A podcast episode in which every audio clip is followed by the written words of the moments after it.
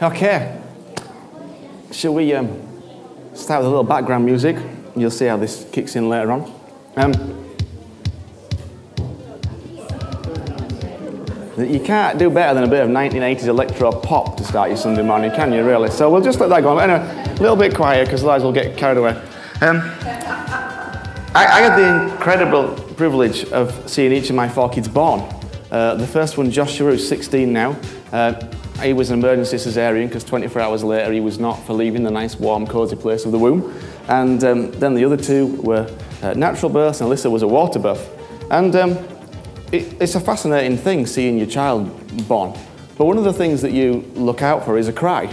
Because you know that if this kind of bundle of goo that comes out, um, if, it, if it makes a noise, that's a good thing. The ironic thing, it's the only time in the entire life of a parent you want it to make a noise. It's the only time you're going to go, I want it to cry, I want to hear a noise. Every other time you don't want to hear it cry, do you? Yeah, just me then, that's a terrible parent. Okay, that's fine. I'm, come on, let's be real. None of you are going, please cry, baby. Um, a cry is a powerful thing, isn't it? I, I don't know about you, but uh, my kids took me to the edge when they were crying when they were little. They still take me to the edge now when they're 16 and 14, 11 and 8. But, but a cry is a powerful thing. And, and a cry, particularly if you're listening to it on your own and you've done the thing when they're little and you're like, well, I've done your bum and I've burped you and I've fed you and you've had a sleep. What else can possibly be wrong? And it's like a, is it just me or is this a deeply challenging thing? Come on, you've done it, haven't you? It's not easy, is it? Okay, good. Otherwise, this is going to be a long talk. Um, but crying, crying for me is, is a fascinating thing. And it's crying that I want to talk about this morning. I want to explore this process of crying, but more than that, I want to explore the cries that go out from our hearts. Whether we physically cry or not isn't really the issue, although, as I'll show you in a minute, it may actually be healthy. The issue is that there are cries in our hearts, desires and longings, and, and what we think is private pain.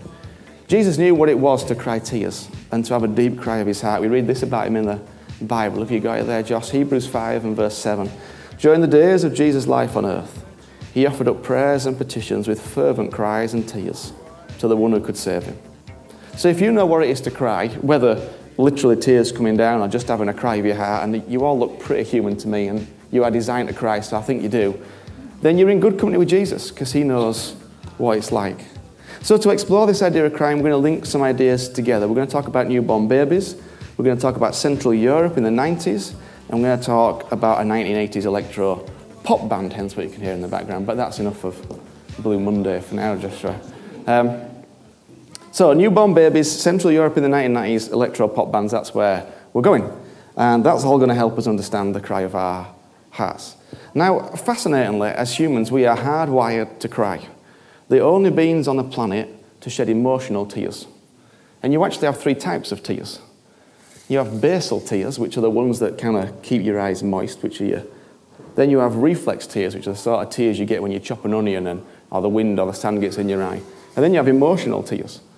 And these tears are all different. In fact, scientists um, did one study where they, they kind of caught reflex tears and emotional tears.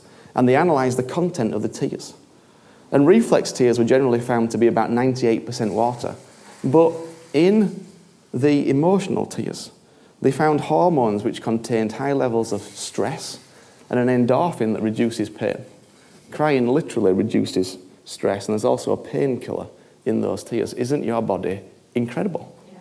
that it does this sort of stuff? Yeah. Absolutely incredible. And then the, the research is, is a little bit limited, but what has been done, it seems like you are designed to reduce stress and a painkiller when you cry. If only we could just cry like that to get rid of our stress and our pain, it'd be really good, wouldn't it? But it doesn't seem to work like that. Crying, of course, is the primary communication language of a newborn.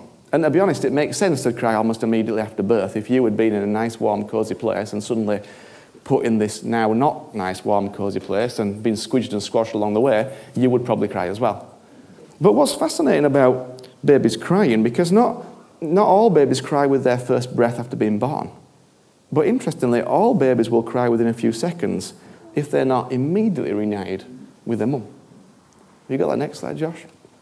What's fascinating to me about this is that a baby is crying not primarily for its external needs to be met for food or warmth, but, but it's experienced separation and it wants connection. It wants to go back to where it came from. because for the first time in its life, it's been separated from mum, and actually something inbuilt within its soul wants to be connected back to mum. So, as well as all the practical reasons of a mum hugging a newborn um, and it being warm and it being fed and all that, actually, there's a deep psychological need for it to be connected back to where it came from. And how true is that of us? Many of the cries of our hearts are to be, to be connected. Sometimes we just want to feel connected to ourselves to understand what the heck's going on in our minds and bodies. Sometimes we want to feel connected to other people. It's deeply distressing to feel that you're not connected to people, to have that sense of isolation and loneliness that comes with it. Perhaps you'd like to feel connected to God, and at times you do, or perhaps you never have. But connection is key for us. You see, we were never designed to live in isolation from one another or God. We were designed for community and family, which is why today is so exciting and wonderful because it's about celebrating family, it's about celebrating connection, it's about celebrating togetherness, it's about recognizing the need that it takes a, a, a community to raise a child. And I know those are not perhaps all that common thoughts today, but I think it's true. I know in my own life, without friends, without grandparents, without aunties, without all sorts of people, I wouldn't be able to raise my children like I do. And I feel for those. I, watch and I see those who are, who are single parent families or who are, have come over to this place and don't have an extended family and the danger and the challenge that brings because we were meant for community. We were not meant for isolation. Jack, of course, is extremely blessed. He's born into a loving home with a mum and a dad who are able to care for him and look after him with tons of people. Look at you all here today for this family. He's a very blessed boy. Of course, not every baby is that blessed. For some babies, their cries for connection go unheard. It was in 1989 that the world heard of what had been happening behind the Iron Curtain, particularly in Romania under Nicolae Ceausescu. He had before that made laws that banned contraception and said that every woman must have five children because he believed that he wanted uh, economic growth would come through population growth. Of course, what happened was lots of those ladies could not look after their children, so they gave them in state care. In 1989, when the Iron Curtain came down and people went in, there were over 100,000 children looked after by the state. And I use looked after very loosely. This is a, a boy, a two year old orphan boy, as he lies in hospital in Constanza, Romania in December 1990. It's one of the few pictures I felt I might be able to show you. The rest were too upsetting. But I show it because you can see in his eyes what happens to a child when their cries go unheard. Eventually, the cries stop. You can off now, Josh. But the, the silence, the, the stop of the cry isn't because they've learned they don't need what they want. Babies can't differentiate between wants and needs. What they've learned is they're crying, that biological distress signal, that major way of communicating isn't working. They learn their need is not going to be met. So science steps in again, and babies actually put themselves in sort of suspended period of stasis because their body goes, I can't waste more energy crying, I need to conserve my energy to stay alive. So they stop and they go quiet. That's heartbreaking. That a small baby might have to stop their cries because no one has heard them. Or, perhaps it might be more accurate to say no one is responding to them. But then think about you and think about not just the physical cry, but the cry of your heart. Think about your desires think about what you'd like to see happen. It's very easy to think that we are not hurt because nobody seems like they've responded, that no one sees our pain and our tears. But we read these words in the Bible God said, I've heard their cries for deliverance from their slave masters. I know all about their pain.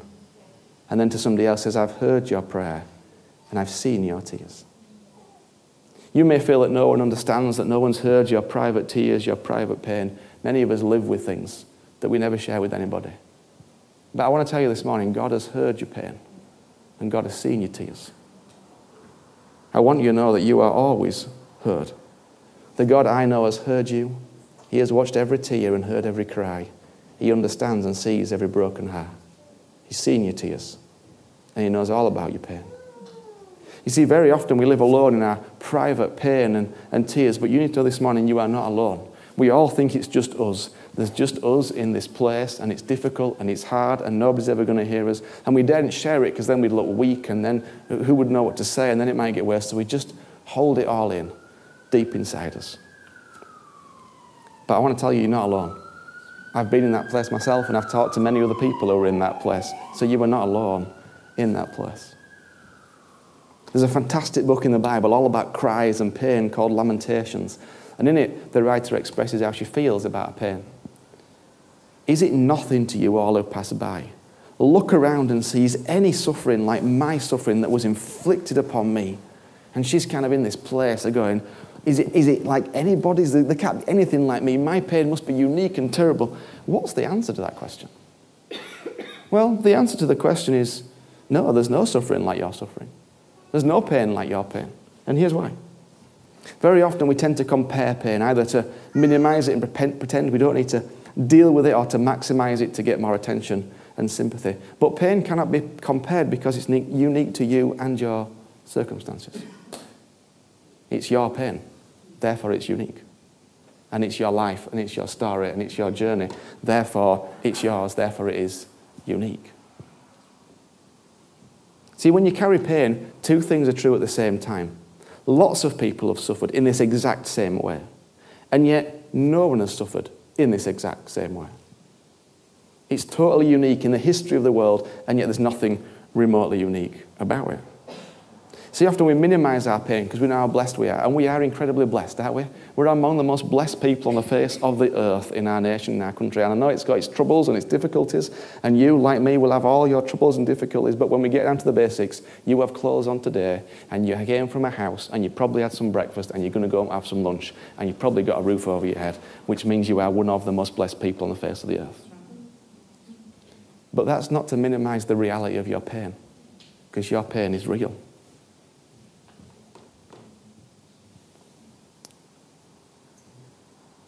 In one sense, it's a good thing to know how blessed you are, but it can also mean you push your pain down and don't deal with it, which is dangerous. And it's important for someone to acknowledge our pain. If you read on in Lamentations, that's what happens, that somebody else comes along and acknowledges their pain. And this morning, I want to acknowledge it for you. I want to acknowledge your pain this morning because you are human, therefore you've got some. And I want to let you know that God has seen it. And on His behalf, I want to acknowledge that truth. That I also want to acknowledge and share with you a great truth. Because the first step is to acknowledge that there's some pain there, but the greater truth is that I have found in the person of Jesus not just someone who helps me acknowledge it, but someone who heals it. I don't know what you think about Jesus. I think he's fabulous. He's the most gentle, caring, welcoming, forgiving, gracious person ever, and he has healed me of so much pain. He wants to heal yours too. The song I played at the beginning, anybody know what it was, by the way? I know you'd know. It was, it was Blue Order by the, it wasn't Blue Order, it was Blue Monday by the New Order. It speaks of pain being used and not being able to find the right words. In another song by New Order called Shell Shock, they pen these words Another day goes by, and all I do is cry. All I get from you is shell shock. I tell the world and save my soul, but rain falls down and I feel cold. A cold that sleeps within my heart. It tears the earth and sun apart. I tell you about these songs and these lyrics because Sometimes we don't know how we feel, but we find it helpful for someone else to give a voice to our pain. Sometimes we read something and we go, actually, that is how I feel about certain things. And it resonates. I also refer to them because the Bible speaks of a different sort of new order. It tells us what Jesus wants to do for us, not just in heaven, but right here on earth, right today. We read these words about Jesus He will wipe every tear from their eyes. There will be no more death, or mourning, or crying, or pain, for the old order of things has passed away. You see, one of the wonderful things about Jesus is that he brings a new order. His order is not pain, his order is not crying, his order is not sorrow, his order is joy and healing. Healing for our wounds, healing for our tears, healing for our cries. And he's the only person that can do that. I've talked to many, many people in the last 13 years of being here, and they've told me about all sorts of things they've tried.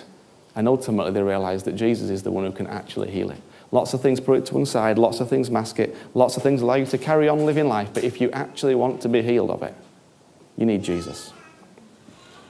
The exciting thing for you this morning is that Jesus is always wanting to bring new order into lives. And whether Jesus is somebody you are familiar with or whether you are skeptical about, you need to know He is not skeptical of you. He wants to heal your pain. He, but He's a real gentleman. He won't barge his way in, so we have to ask Him. You see, it's my prayer that little Jack and all our kids and all of you go through as little pain as possible. But it may well be, it probably will be, because of the world we live in and the choices people make, that we will experience some form of pain along the way. So it's wonderful to know that there is healing, that there is restoration, that there is recovery, and that there is redemption. Musicians, would you just come up?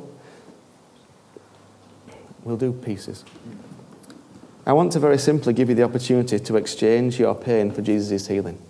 I'm not going to ask you to move from your seat or put your hand up or in any way identify yourself because your pain may be very private. It may be something you never even mentioned to anybody else.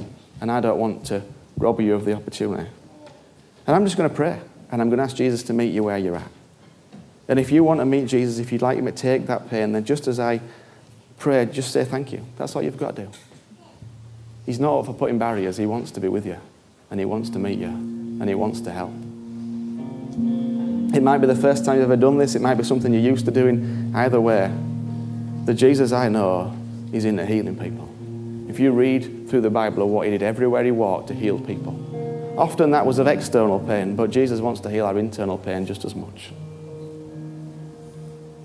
So you stay right where you are. I'm going to pray in a minute. Would you all bow your heads?